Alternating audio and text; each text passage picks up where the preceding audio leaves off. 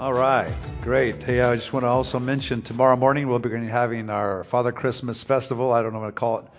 We have all kinds of names for it. But anyway, Father Christmas will be here. We'll be doing all kinds of great stuff with the kids and food and all kinds of things. One big giant party uh, tomorrow morning, and uh, it starts about 10 o'clock in the morning. So just uh, highly recommend you come. We're going to have worship, and we're going to have all kinds of crazy things going on. It's going to be fun.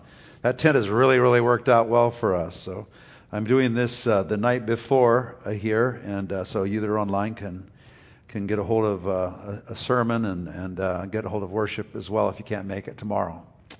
All right, so I want to call uh, the sermon today "Christmas: An Invitation to Miracles."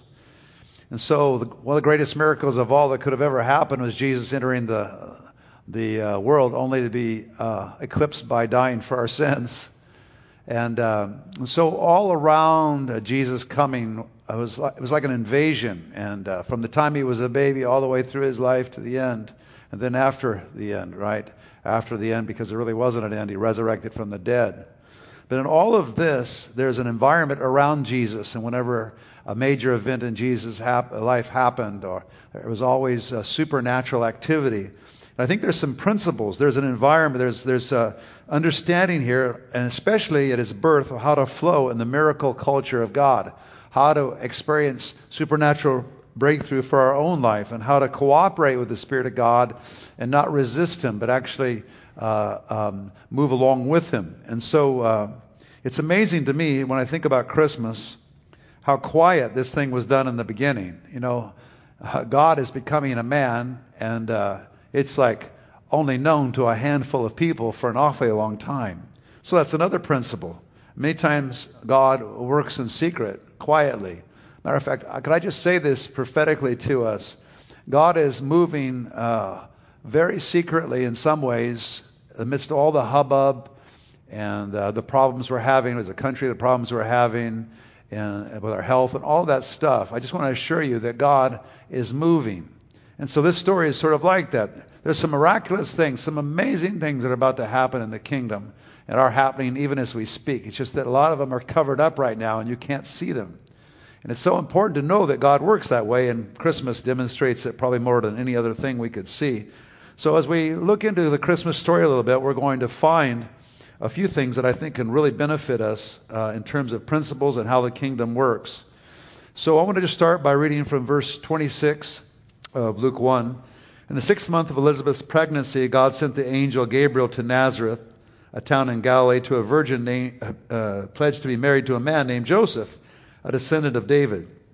The virgin's name was Mary. The angel went to her and said, Greetings, you who are highly favored, the Lord is with you, which must have been an absolute shock to her. Mary was greatly troubled at his words and wondered what kind of greeting this might be. What, what is this leading to?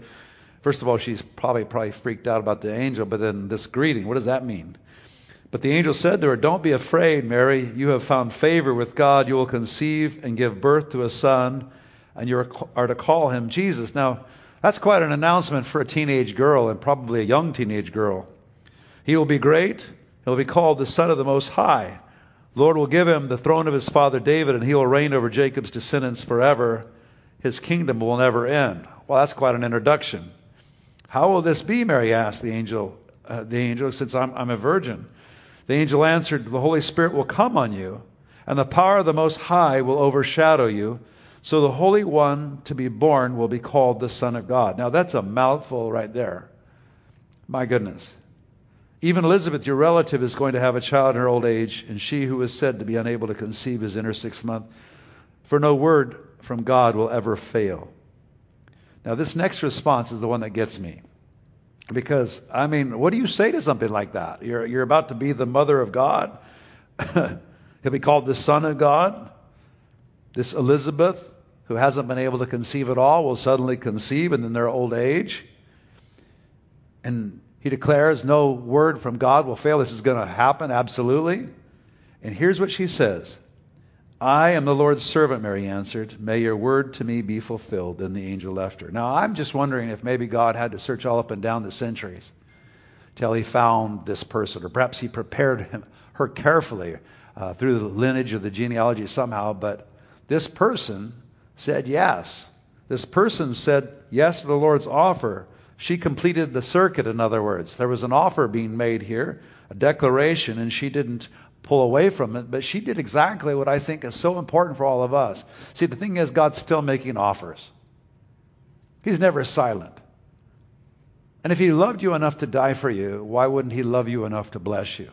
And if He loves you enough to bless you, He loves you often enough to let you know what's going to happen or that He's in the middle of something, especially if you're in a trial or a trouble. And so when he's in there, it's so important that our response, and that's maybe one of the first things as we're talking about an invitation to miracles this Christmas. It's so important that if we're going to receive miracles, that we learn to respond to the supernatural overtures of God and even recognize them. It's so, so important. We do have a part in this whole process. So Jesus is the Greek form of Joshua, meaning the Lord saves. So that's what God was all about saving all of humanity, making it possible for, no, for us to become in fellowship with God and to know Him forever and ever. For no word from God will ever fail. I like that. Is a promise for all who believe, for all of us. And the thing is, the Bible is a promise book full of invitations for those who believe. Mary's response to God's offer is an example for us uh, all, as I mentioned. But think about your own life. Because the Bible is not stagnant, there's all kinds of promises here full of promises. All your children will be taught of the Lord, and great will be their peace. How about that one? That's a great one for your kids. Every kind of financial promise, and they're all in what's called the Word of God, the Bible, and they're all meant for us to uh, grab hold of by faith in Jesus' name. Because the whole book is a book of faith, so we walk in faith uh, with the Lord, right? And so this book of invitations is really important because we're seeing Mary make the greatest response of all to be receive one of the greatest miracles of all. And so we can follow her path, and then we can be warned about other people in this whole Christmas story that didn't do so well in the beginning as well. We'll get to him in a minute. His name was Zechariah. When Jesus came into the world, a great company of angels appeared, glorifying God and declaring peace to those on whom his favor rests. Peace to those on whom his favor rests. We see this in Luke chapter 2, verses 13 to 14. Suddenly a great company of the heavenly hosts appear with the angel, praising God and saying, Glory to God in the highest uh, heaven and, and on earth, peace to those on whom his favor rests. So these are this is a manifestation to shepherds in the skies who are out in the nearby field. Those who trust in Jesus and his sacrifice for their sins have peace with God and favor in all things. I like that. On earth, peace to the, those on whom his favor rests. And so, what God was coming to do in the form of Jesus was to raise this child up, and eventually he would be this person who would sacrifice, as God and man, his life for all the rest of us. But it was made for favor in all things. On earth, peace to those on whom his favor rests. There's nothing more important that we have favor in our life. And we boast in the glory of God. We boast in the glory of God. That's I want to read Romans chapter 5 verses uh, 1 to 2.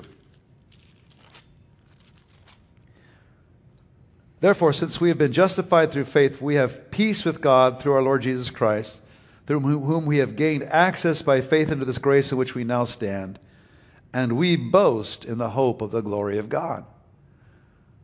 I like that a lot. We find ourselves in a new grace through Jesus. God is announcing this peace to those on whom his favor rests. So, what he was doing was he was beginning to offer faith to everyone. And through this child that was going to happen who would grow up. And we'll be boasting in the hope of the glory of God, the hope that we too will be resurrected from the dead, that we'll have supernatural bodies and all the rest. But even in this life, we'll have great peace with God and favor in all things. Talk about an offer that we can't refuse. It all began with this birth, it all began for these Bible characters. It wasn't just an announcement of favor for those shepherds in the field, for Mary, for the special people. All of us are special because God's business at this time was an invitation to miracles for all humanity, for all who would believe God to do so, receive Him. This child, baby, this baby child who would grow up, who all would receive Him. There's an, a huge offer being made. So here's an interesting thing, and we'll see this in the story as we move along here. What we can't do is let pain and disappointment get in the way of the miracles God wants to do in our lives. We can't let pain and disappointment get in the way of the miracles God wants to do in our lives. That's extremely important. See, personal pain and disappointment can cause our hearts to harden. It's funny how the scripture talks about the heart. Your heart can harden. That inner person that's open to God, the things of God, believing God for things. That, that heart that's open to hearing God's voice and hearing Him speak to us and encourage us. And even that voice that's open, uh, the, the voice that comes through the scriptures, which is the Word of God, how we handle that. But personal pain and disappointment can cause our hearts to harden. So they won't recognize the invitations, the promises God is giving us, or even how to obey and how to respond to God in various difficulties or trials or with uh, the grace that He gives us, how to respond. So this guy in this Christmas story named Zachariah. Now, he precede, his story precedes Mary's a little bit, so I'm going to go a little bit backwards in the story. But uh, actually, uh, and we read about him preceding her story. And so the story is for this man named Zachariah, who he had a wife named Elizabeth, and, uh, and they weren't able to have a baby. And because of it, he was getting older and older, and he was an old man at the time, and his heart was disappointed. He was discouraged. You know, for a Jew, especially to a priest, this was everything. Who's going to carry on the family line? Who's going to continue on with the calling, the high calling that had been given, and, and all of that? Plus, just having a child had eluded them, and this was expre- extremely important in every culture, but especially in Hebrew culture. So he too has an encounter with an angel. I want to just pick up with Luke chapter 1. Then an angel of the Lord appeared to him, standing at the right side of the altar of incense. When Zacharias saw him, he was startled and was gripped with fear. But the angel said to him, Do not be afraid, Zachariah. Your prayer has been heard. Your wife Elizabeth will bear a son, and you're to call him John.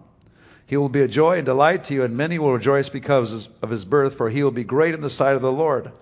He is never to take wine or other fermented drink, and he'll be filled with the Holy Spirit even before he's born. Wow. Amazing. He will bring back many of the people of Israel to the Lord their God, and he will go on before the Lord in the spirit and power of Elijah to turn the hearts of the parents of their children and disobedient to the wisdom of the righteous, to make ready a people prepared for the Lord. Verse 18. Zechariah asked this angel, How can I be sure of this? So there's an angel telling him, and appearing to him, telling him it's going to happen, but he's been disappointed so much that he can't receive it. Do angels still people still tell people stuff today, or does the Spirit of God still tell people stuff today? Absolutely. And so it's important how we respond to what God says to us, because God's everything, all about response. He makes an offer, and the whole kingdom of God works through faith. Somehow or another, in Mary, he found this person who would respond to him in the simplest way when he said, By the way, Mary, you're going to be the mother of Jesus the Messiah. And she said, Be it done to me according to your word. I think that in itself is just amazing to me. But Zechariah goes, How can I be sure of this? And it probably came out of pain and also recognizing his circumstances. I'm an old man and my wife is well along in years. Yet we see these two responses are, are very, very different between he and Mary, at least in the beginning. The angel said to him, I'm Gabriel. I stand in the presence of God and I've been sent to speak to you and to tell you this good news. And now you'll be silent and not able to speak until the day this happens, because you did not believe my words, which will come true at the appointed time. So, Zechariah's heart was hardened when he received his Christmas invitation. Now, it's a lot more dramatic than just saying that, because actually, the truth is that he was inside the temple burning the incense and doing the things that priests did at that time. But the greatest privilege of all for the priest was not only get chosen to do this, he might only get to cho- be chosen to do that once in a lifetime, maybe never, because there were so many priests. Maybe just a, a handful of times, but certainly not more than a handful of times. So, and the greatest privilege of all was to come out and bless the congregation, and they were waiting for the blessing at the time of the burning of the incense. And so he couldn't talk. He missed his blessing. He missed the greatest highest event in any priest's life. He wasn't able to follow through with that because he just didn't believe what was said to him. Now, fortunately, he gained a son through all this, as we're going to read. But he lost the promise there because he stopped believing. Could I just say that again for all of us? We can look at his life and we can certainly see how he would feel like that. We don't fault him at all. We've certainly been in that place, but personal pain and disappointment can cause our hearts to harden because, see, see, there's an angel, a supernatural angel talking to him. And somehow he was so discouraged and overwhelmed, he just couldn't respond, even though he could see full well there's an offer being made from heaven. This is a supernatural being. But the hardness caught up to him. Now, we don't always see an angel when we get invitations like this. But I believe there's lots of supernatural invitations. I believe there's lots of ways God offers these invitations. Sometimes you're reading the Bible and you see something that sticks out. Have you ever read the Bible and all of a sudden it's just glaring at you, coming out, like almost jumping off the page? I had something like that happen to me yesterday about another section of the Bible. It was just an amazing experience, and I've learned that when I that happens, to stay put, to listen, to grab hold of whatever is being offered, what I'm seeing, what is being quickened to me. Now it could come through a voice or come through another person. Have you ever had an event in your life where someone just says something to you and it just hits you so hard? It's, it's something that quickens you spiritually. Wait a minute, that's true, that's right.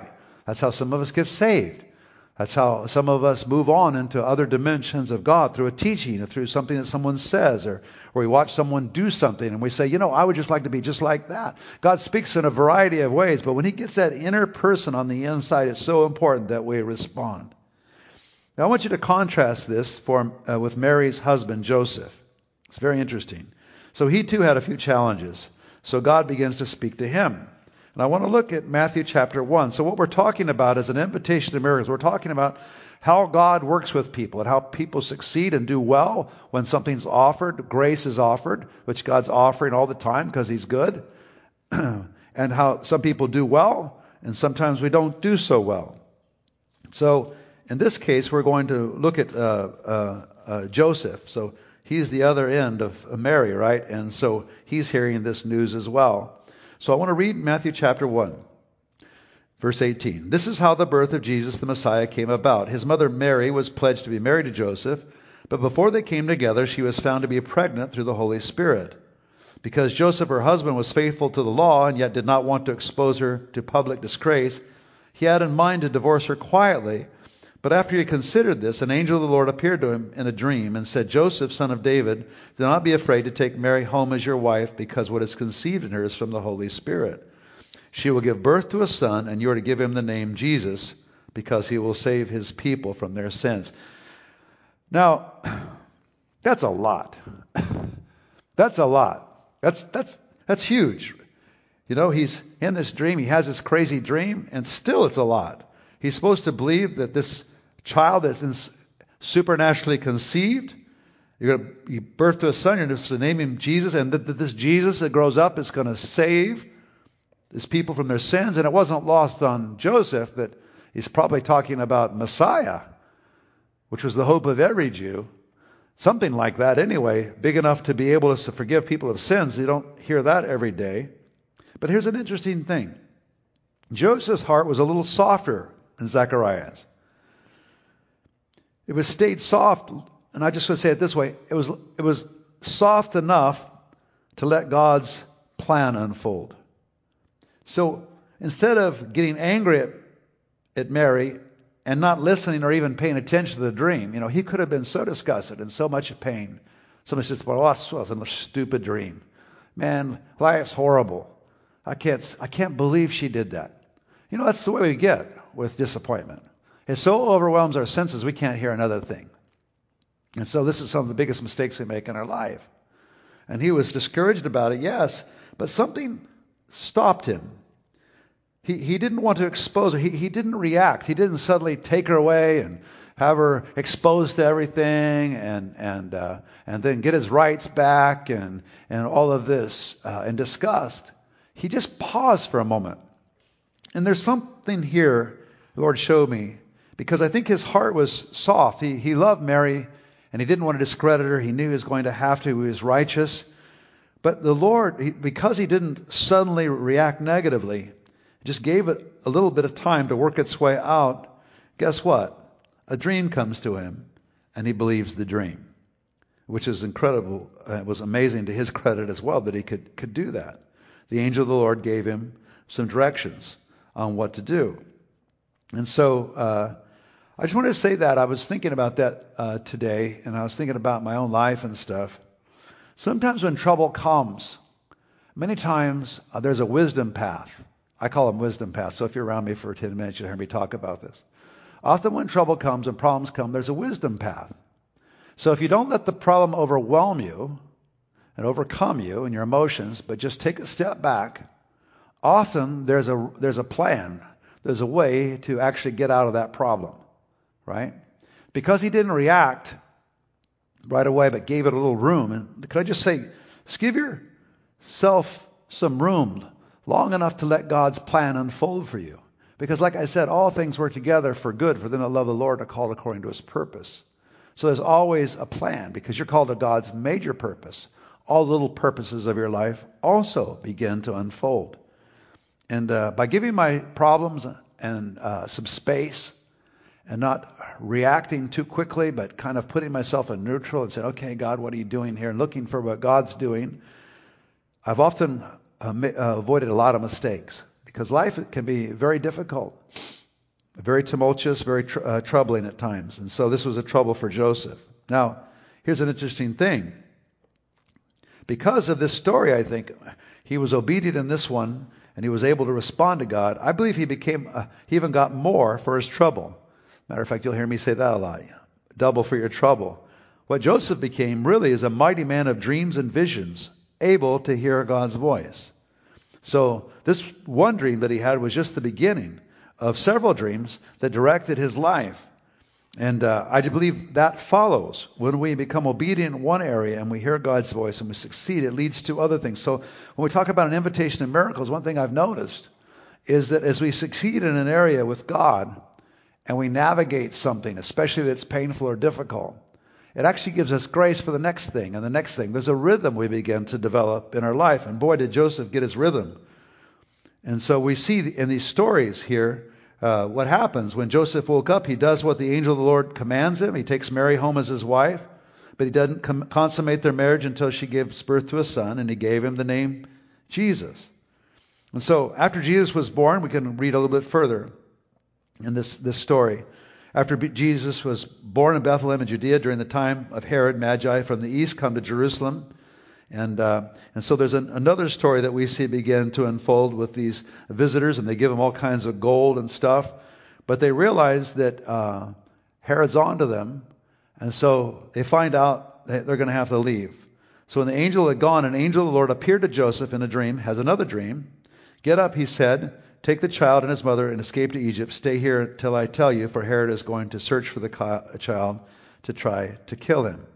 And then we read verse 19. After Herod died, an angel of the Lord appeared in a dream to Joseph in Egypt. Another dream. So that's the third dream. And I think dream number one and the way he responded to it opened the door for dream number two and dream number three. When we respond to uh, God's invitations, he gives us other ones. And we develop a rhythm of obedience. And so this is the grace that because he did well with the first thing, God gave him a second and a third thing. He just led him right along. After Herod died, an angel of the Lord appeared in a dream to Joseph in Egypt and said, Get up, take the child and his mother, and go to the land of Israel, for those who are trying to take the child's life are dead. So he got up, took the child and his mother, and went to the land of Israel. But when he heard that Archelaus was reigning in Judea in place of his father Herod, he was afraid to go there. Having been warned in a dream, he withdrew to the district of Galilee, and he went and lived in a town called Nazareth so was fulfilled what was said through the prophets that he would be called a Nazarene. So when Jesus came, the entire nation was in pain. So remember, we're talking about not letting pain and disappointment get in the ways of miracles that God wants to do in our lives. But what do you do with the nation that is completely in pain and, and strangely through it hardened to hear God's voice? And so Jesus said something about them because he came to a nation that was having this uh, problem. Uh, God was trying to do something. He was actually bringing change, but their hearts were too hard to believe it's possible, or at least they only, or they were only on one chain to believe, channel, so to speak, to believe the way it would happen. So God began to speak to them in parables. Jesus said, "This is why I speak to them in parables. Though seeing, they do not see; though hearing, they do not hear or understand." To them is fulfilled the prophecy of Isaiah. You will be ever hearing and never understand. You'll be ever seeing but never perceiving. For this person, people's heart has become calloused. They can hardly hear with their ears and they've closed their eyes. Otherwise, they might see with their eyes, hear with their ears, and understand with their hearts and turn, and I would heal them. Wow. So, for healing, for restoration, for whatever supernatural thing we need to happen, whether it's financial, physical, whether it's a marriage issue, it's so important that we don't let our hearts get hard. But blessed are your eyes because they see, and your ears because they hear. For truly I tell you, many prophets and righteous people long to see what you see, but did not see it, and to hear what you hear, but did not hear it. What an amazing thing here. See, this personal pain had calloused their hearts. They had experienced one too many disappointments, I suppose, or whatever, but they had gotten hardened. And then the blessing comes right in their face, and they can't see it. Uh, this is one of the most tragic things, and this is why it's so important that, for us to remain uh, to stay tender with the Lord and not let things get in the way, let our disappointments get the best of us. Always be looking for the good path, the way out, because that's all predicated on believing that God really cares for you and loves you, that He actually sent Jesus for you to save you. But not just to save you from your sins, but to give you life. Jesus said, I came that they might have life and have it abundantly. So when life isn't good, the thief, he says, comes only to steal, kill, and destroy, then you know you're on the wrong side of this. And that actually God has a blessing for you, even when disappointment happens. So we can't let our hearts get uh, callous. As a matter of fact, at the very end, when the Jews, it's so funny because um, when we talk about this invitation to miracles, our response means everything. So we talked about Mary's response, Zachariah's response, and we see this huge response. It was the very last uh, thing. It was the last thing they did, which basically sealed it uh, that that uh, Israel would get judged because he knew at the end of his life that uh, the leaders weren't going to receive him and the people wouldn't receive him. It looked pretty good on that Palm Sunday. They're all crying out, "Blessed is the King who comes in the name of the Lord." They liked the miracles and they're throwing their cloaks behind them. But Jesus wasn't fooled. He knew their heart was not there. As he approached Jerusalem and saw the city, he wept over it and said, If you, even you, had only known on this day what would bring you peace. Listen to that. There was a day, there was a time for them to have peace. There was a time for to receive Jesus. This was in time and space. We could say last stop gulch. This is the time they needed to respond. I wonder if we come to these kind of divine intersections. That's why I always watch my heart. I just got to be careful. I, I don't let it get draped in disappointment and discouragement because I don't want to miss the intersection that gets me through to the other side. I don't want to miss the divine appointment. If you, even you, had only known on this day what would bring you peace, but now it's hidden from your eyes.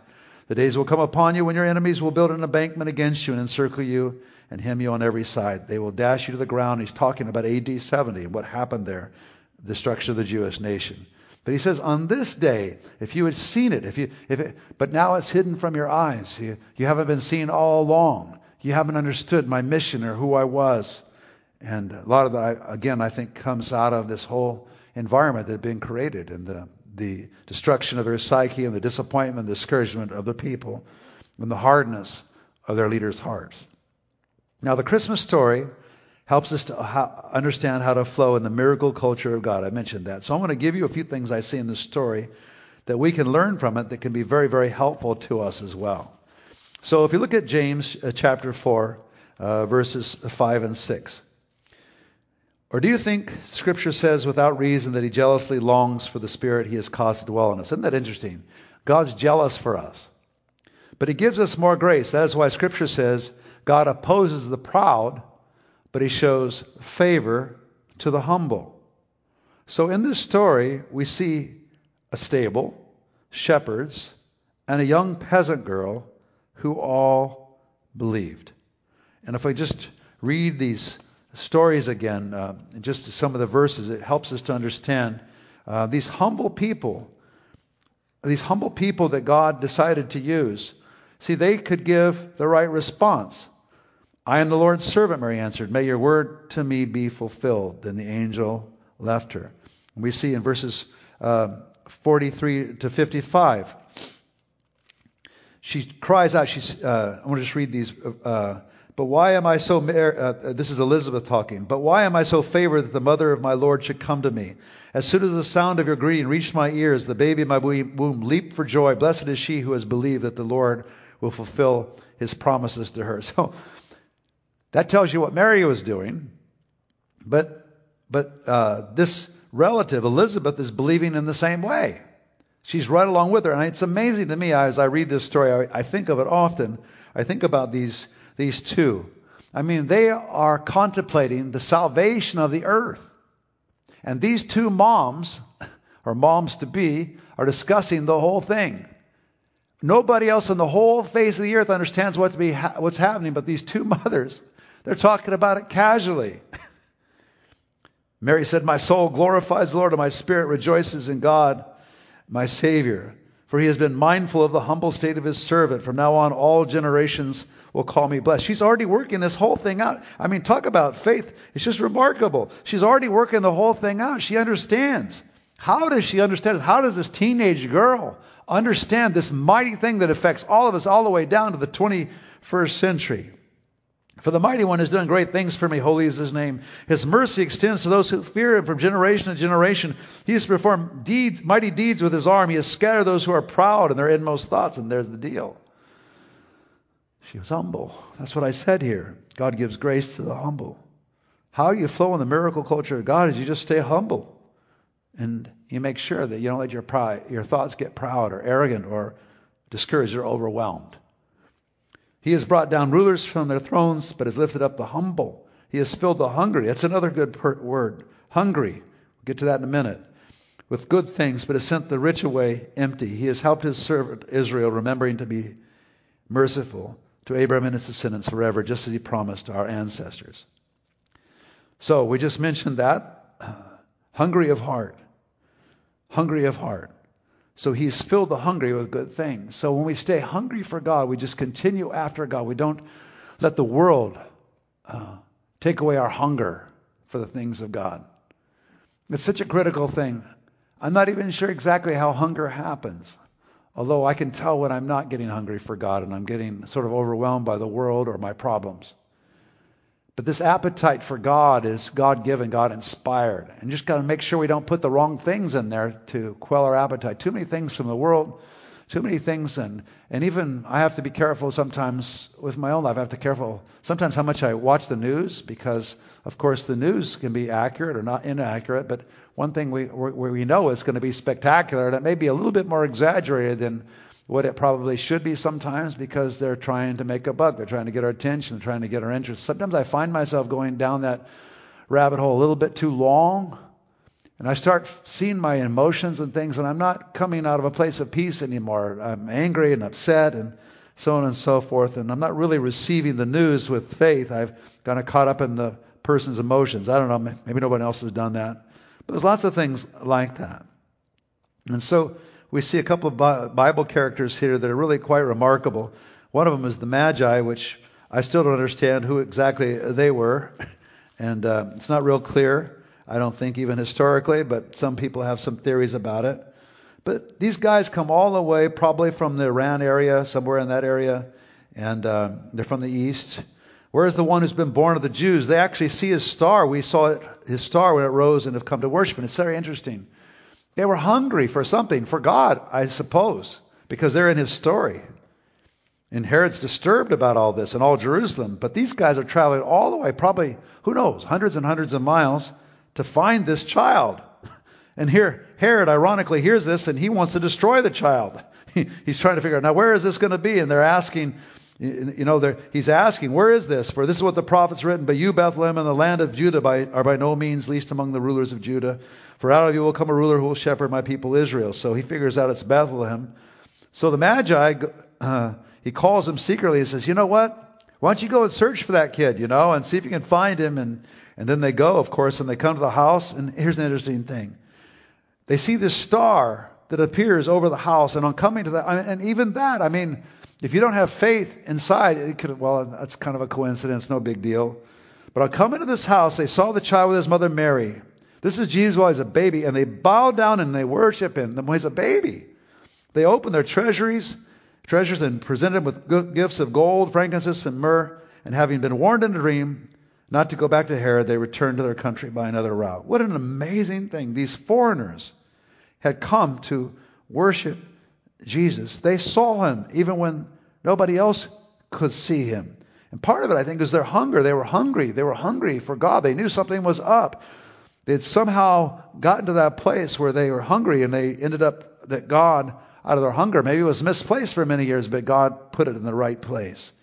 We see the story, uh, a story of Simeon and Anna, which are really wonderful stories, powerful stories.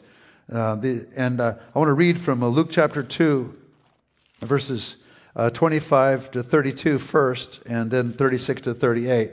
And this is a remarkable story. These people were hungry for God. I tell you what, if you want to experience supernatural things, there's nothing that replaces supernatural hunger. I don't know why it is, but I've known it my whole life. Uh, especially when I got baptized in the Holy Spirit when I was uh, 16 years old. From that moment forward, I've had a voracious appetite for supernatural things, for God, for the Bible, for everything about God. The Spirit causes that hunger, and that hunger will take you some crazy places. It's surely taken me a crazy places, but it's always taking me to God's voice, to God's supernatural presence, and to the goodness of God. Now there was a man in Jerusalem called Simeon who was righteous and devout. He was waiting for the consolation of Israel, and the Holy Spirit was on him. So the Holy Spirit's revealing something to him. It had been revealed to him by the Holy Spirit that he would not die before he had seen the Lord's Messiah, and, that, Messiah, and that's a big deal. I don't think there's a lot of people looking for the Lord's Messiah at that time, but he was.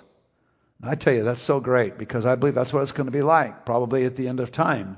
Whenever that is, whenever Jesus comes back, there's going to be a handful of people uh, maybe more than a handful, but certainly not the majority of the world that are looking, waiting, watching eagerly for Him. And they'll notice. And already we who have been walking with God for a while and have read the Scriptures and understand that Jesus is certainly, His coming is a lot closer than it was, and there's signs and things and all kinds of things that continue to move along uh, toward this place where we know Jesus will come back. Moved by the Spirit, He went into the temple courts when the parents brought in the child Jesus to do for him what was the custom of the law required. Simeon took him in his arms and praised God, saying, Sovereign Lord, here's an amazing thing.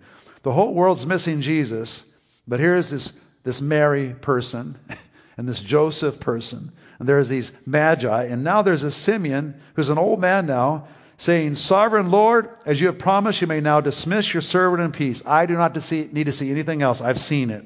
For my eyes have seen in this baby your salvation, which you have prepared in the sight of all nations, a light for the revelation of the Gentiles and the glory of your people Israel. Still, even got that Gentile Jew thing right. Revelation was going to come to the Gentiles, and Israel would be glorified. And this guy knows it. Somehow he knows it, and I think it's because he spent his time hungering and praying and looking for God. That's a powerful, actually, admonition to seek God, to pray, to seek his face. Continue seeking his face because the hungry receive things. And then we see this other person. There's also a prophet, Anna, the daughter of Penuel of the tribe of Asher. She was very old. She lived with her husband seven years after her marriage and then was a widow until she was 84. But here's another person here. She never left the temple but worshiped night and day, fasting and praying. She had a hunger for God. She fasted because she had a hunger for God. Coming up to that very moment, she gave thanks to God and spoke about the child to all who were looking forward to the redemption of Jerusalem. What a remarkable thing. She saw, Simeon saw. And I think it was their hunger that did the trick for them. It helped them with the revelation as it always does. Hungry of heart, the hungry of heart, being hungry of heart helps our hearing. Now, here's another thing about God to understand his miracle culture. God likes everybody. God hangs out with everyone. Matter of fact, since I've come to the Lord and since I began to walk in the ministry, I've just been surprised from my youth how many people, different kinds of people I've met, how many different kinds of people I learned to love and like, who I never probably, if I'd have continued down a, a path that I was going uh, before I came to the Lord, I would have never really known them. I would have probably kept a very small group of people and uh, you know, as friends and uh, friends, people that were like me. But as a believer, one of the most beautiful things is that people that are unlike you are some of the most, the biggest blessings in your life. You learn more from them. And also, even especially if you have a little bit of wealth, like I would say I have, uh, as just a Christian in the United States of America, not as a wealthy person, but so, you know, it's just to say you're a middle class person. We don't often hang out, especially in our culture, with the poor or the weak. Could I just say that God hangs out with anyone, and actually the poor and the weak are some of his greatest people. So if you want to see the miracle culture of God, hang out with the weak and the poor. We routinely see this in our warehouse all the time. Almost all the major miracles that happen around here happen as we're feeding the poor right now. It's really remarkable. I sometimes think I should just move the whole church to the warehouse, our mercy warehouse, and just stay there, you know, pray for people or whatever. It's just so amazing. But it's this principle. God hangs out with anybody shepherds, magi, tax collectors, and sinners, the poor, the crippled, the blind, the lame. Matter of fact, we see in this story where he uh, has this uh, parable about inviting uh, people to the great banquet. And this great banquet, and he just tells them, you know, go out into the streets, get the poor, the crippled, the blind, and the lame. That's the ones I want, not the rich, not those that can afford it. This has incredible consequences for us as believers, though. I want God more than anything, but I know that He hangs out in these weak places. So that's why I've spent a lot of time. I think part of my missions and uh, my missions obsession has been that I seeking God move so mightily in these populations and place with the poor and the crippled and the blind and and these people don't know their right hand from their left, Hindus and Muslims and Buddhists. But that's where the action is. That's where we need to stay because that's where God hangs out. Helps us to understand the miracle culture of God. We we see that in the life of Jesus. And here these magi are here and shepherds are here and then on down in Jesus' life, tax collectors and sinners. But these are very unlikely people to be in the Christmas story. I mean, what an odd assortment. And that's the way it is with us. We, we get to live with an odd assortment of people, people very different from us, because that's how we learn to walk with God. And that's how we learn to move in miracle culture, because we see the most in people that are very much unlike us. We can get personally acquainted with the Holy Spirit. He brings unusual phenomena with his presence. And here's something about the Holy Spirit that we see in the story the Holy Spirit likes to surprise. now, we don't particularly like surprises. But I'll tell you what, I've been surprised by the Holy Spirit so much in my life. It's just a part of what He does. He brings unusual phenomena, unusual experiences. I've come to learn to expect that if I'm going to walk with God, that we see even in this story, it's going to be unusual. There's, don't be surprised by what God does. And as a matter of fact, we see in Luke chapter 1, for example, verses uh, 34 and 35. How will this be, Mary asked the angel, since I am a virgin? The Holy Spirit will come on you, the angel answered, and the power of the Most High will overshadow you. So the Holy One to be born will be called the Son of God. See, the Holy Spirit does this. Notice he says the Holy Spirit will come on you. So this is this other person that we're seeing in the mix. We've seen the Father and the Son, but the Holy Spirit. And so when we get personally acquainted with the Holy Spirit and his ways, he brings unusual phenomena and this is all in the miracle flow, and it's in the story here, but it's also in the story of our lives as well. Jesus said it this way when he was teaching uh, uh, about uh, the Spirit in John uh, chapter 3. He was talking to Nicodemus, I believe. Very truly, I tell you, no one can enter the kingdom of God unless they are born of water and the Spirit. Flesh gives birth to flesh, but the Spirit gives birth to spirit. So this is the one that we interface with. The Holy Spirit was given us to understand God. So it's so important if you want to flow in the miracles of God to get acquainted with Him. You should not be surprised by am I saying you must be born again. The wind blows wherever it sounds, wherever it pleases. You hear it sound, but you cannot tell where it comes from or where it is going. So it is with everyone born of the Spirit, which means that if you really want to walk with God and miracles, you're going to have to be a little bit flexible. Because the Holy Spirit, He likes surprises. Oh man, if you don't like surprises, you're going to have a hard time walking with the Holy Spirit. You're going to also have a hard time with miracles. Because some of the most amazing miracles I've ever experienced happen just as a matter of my reaction to a surprising, maybe inappropriate time. It didn't seem like it was time for that. Or I was too intimidated, or I was freaked out, or I wasn't watching or listening. But when I've taken the time to cultivate the presence of the Spirit no matter what circumstances I am, where I'm, where I'm in the most pagan place, the most uh, uh, spiritual place, wherever I am, I'm always listening for the voice, but sometimes the Lord uh, surprises me. And so I think one of the best things we can do is just uh, be ready for surprises because He likes surprises. First of all, the Holy Spirit is a person, but He's also, we have to understand, him, He's a person that likes surprises. And I like this in Acts chapter 1. We see Jesus is about to ascend to heaven, and he tells his disciples one more time, he says, You know what? You need to wait because you're going to get baptized in the Holy Spirit. That was like on day 40 after his resurrection. But 10 days later, uh, the Spirit comes.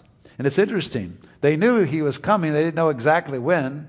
I don't know if they had figured it out on the biblical calendar that it was going to be on the day of Pentecost. But, but listen, when the day of Pentecost came, they were all together one place. Suddenly, a, now that's the interesting part. Suddenly, a sound like the blowing of a violent wind came from heaven and filled the whole house where they were sitting. They saw what seemed to be tongues of fire that separated and came to rest on each of them. All were filled with the Holy Spirit and began to speak in other tongues as the Spirit enabled them.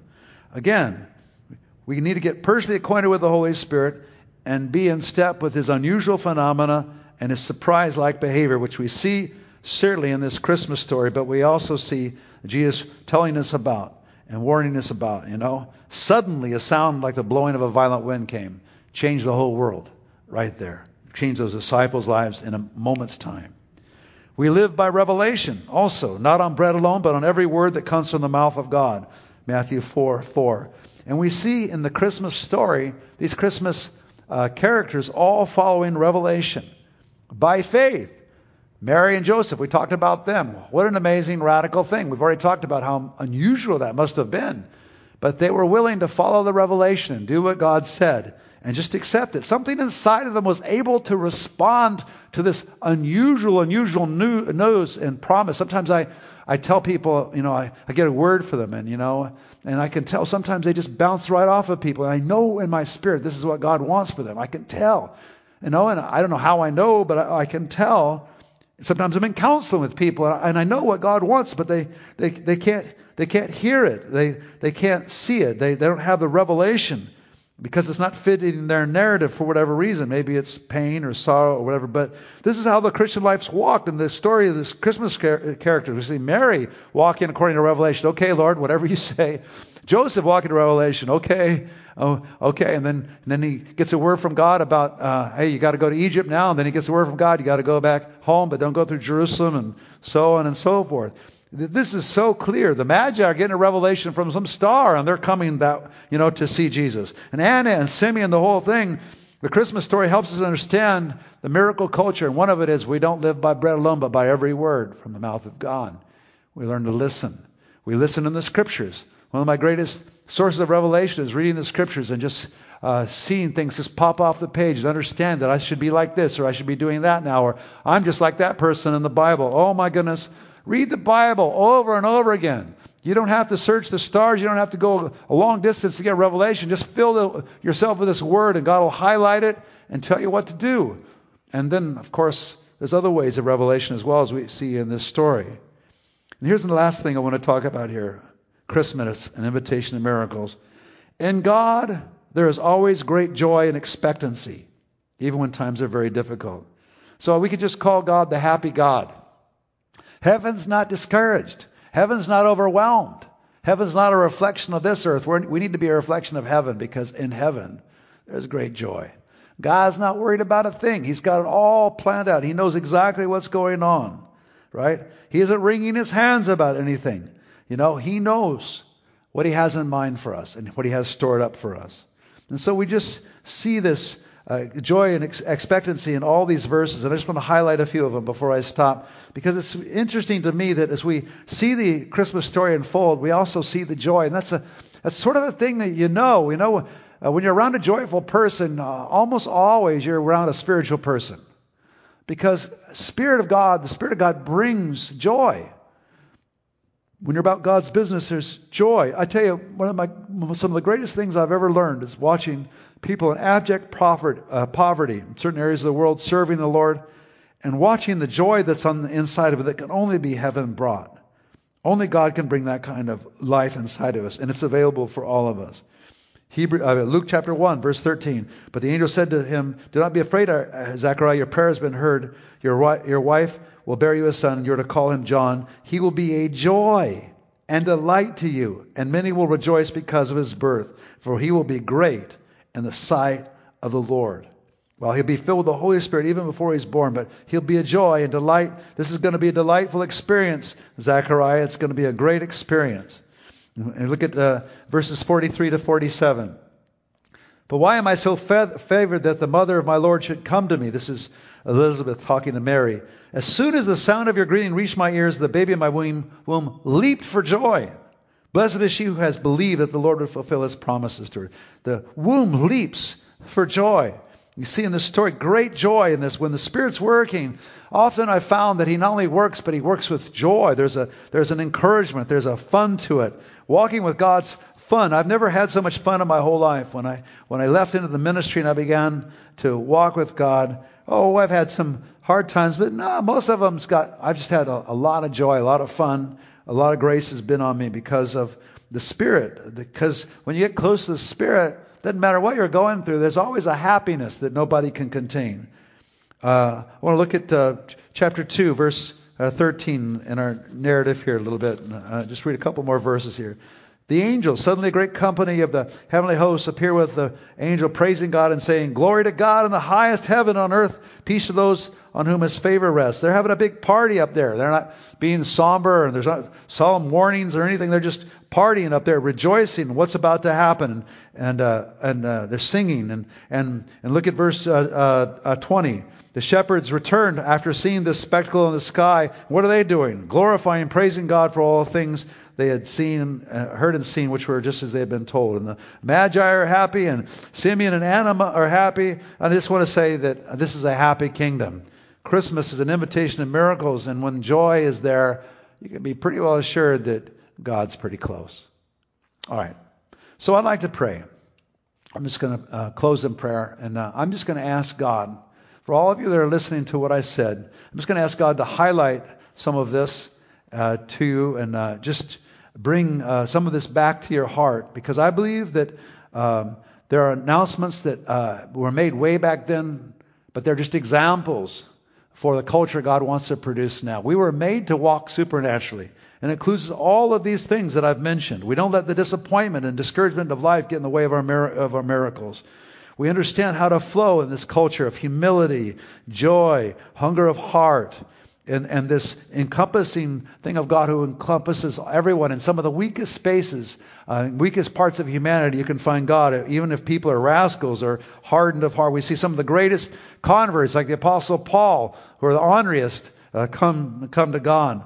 So you can see God in these spaces. We live by revelation, and he's, He gives it, not on bread alone, but on every word. Why do we live on every word that comes from the mouth of God? Because He's willing to give it to us. And we have a word, and then we have words that are highlighted inside of us through prophetic utterance and also through the scriptures. And there's always great joy and expectancy in this whole thing, even when times are very difficult. So, Lord, I want to ask you for miracles in people's life. I want to ask you in Jesus' name if there's any personal pain and disappointment, anybody that's listening to this, I pray, God, you would just lance that like a boil. You would drain all that infection. Instead, there would be a Holy Spirit infection in them right now. In Jesus' name. May the Lord just infect you with His joy. May the Lord infect you with His encouragement. I know the virus is out there and there's all kinds of things to make us sad, but you know what? God, this Christmas, has given us an invitation to miracles, to living to the beat literally of a different drummer to claim the favor of God on humanity. That's where we need to be living. God's not upset. God's not uh, intimidated by any of this. God's got all under control. He's waiting for His church to call down that favor on the world, to live where He's living, to understand this miracle culture, to understand the humility of it, the hungriness of it, how God wants to deal with all sorts of areas. You know, and even the worst enemies you could think of and the people that you don't like the most. Oh, man. God's already there ahead of you. Matter of fact, He might just use you to pray for them and help them. And you never know what God's going to do. He's amazing like this. So, Lord, I just pray for miracles from this sermon. I pray, God, you put people in a different place, a different plane. I pray, God, you administer to their heart. I pray you'd encourage them. I pray some of them would have dreams this very night about situations where they need to know what to do. I pray, God, you would heal their body. I pray there would be a supernatural anointing. I pray you would show up in the room wherever they are right now. I pray your blessing down on them and on the church and on the church in our region, our area, in Jesus' name. Drive off COVID, drive off everything that would cause our area to be experiencing pain or sorrow. Keep the fires away.